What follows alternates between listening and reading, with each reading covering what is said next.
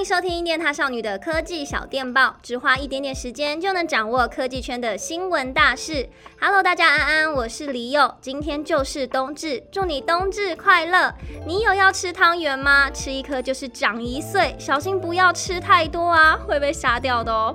那今天一样有三则科技新闻要跟你分享。圣诞节跨年要到了，你想好要买什么礼物犒赏自己了吗？新版 PS5 Slim 正式在台湾开卖啦，虽然体积减少三成以上，重量也变轻了，但可惜售价没有跟着瘦身。PS5 Slim 光碟机版为一万七千五百八十元台币，数位版则为一万四千四百八十元。如果你是买数位版，事后想要加购光碟机也是 OK 的，只是要再掏出三千六百八十元单独购买即可加装。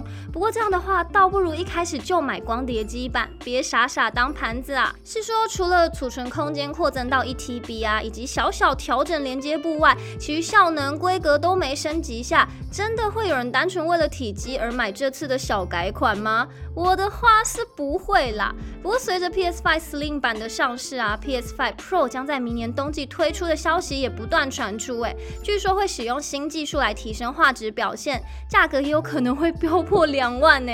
不知道有没有踏友是在期待 PS5 Pro 或是 PS6 的等等档？什么样的关键才会让你甘愿掏出钱钱嘞？说到买 PS5 可能会让你犹豫一下，但游戏特价的诱惑你应该就很难抵挡了吧？现在 Steam 冬季特卖已经开跑啦！会一路持续两周到一月四号哦，你各位钱钱准备好了没？这次 Steam 有在官方频道释出宣传片，推荐十四款游戏，包含射击游戏《猎人荒野的呼唤》、《原子之心》、《风采六号围攻行动》、开放世界狩猎 RPG《巫师三狂猎》。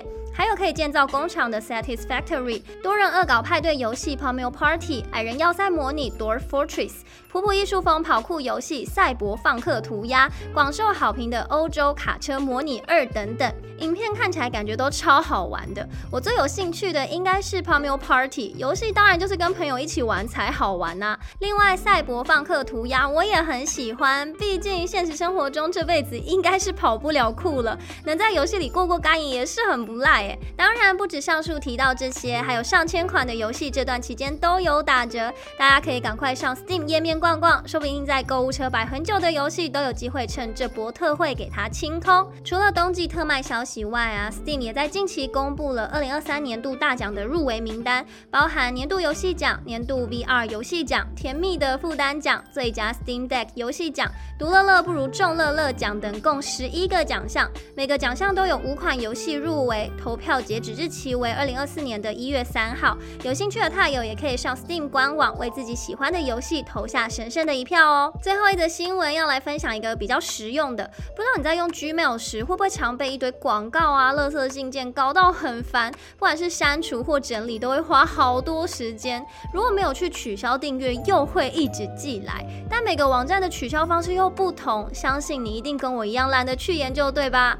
别怕，Google 听到我们的心声了。在今年十月就宣布，针对大量寄送电子邮件、商业邮件的发信者，必须在电子邮件中提供清楚的一键取消订阅连接。而近期这项功能上线了，实际打开我的 Gmail 广告邮件，真的就在寄件者旁边看到很显眼的蓝色取消订阅按钮。点下去后，它就会询问你是不是要停止接收这类邮件，只要按下右下角的按钮，就能成功取消订阅啦。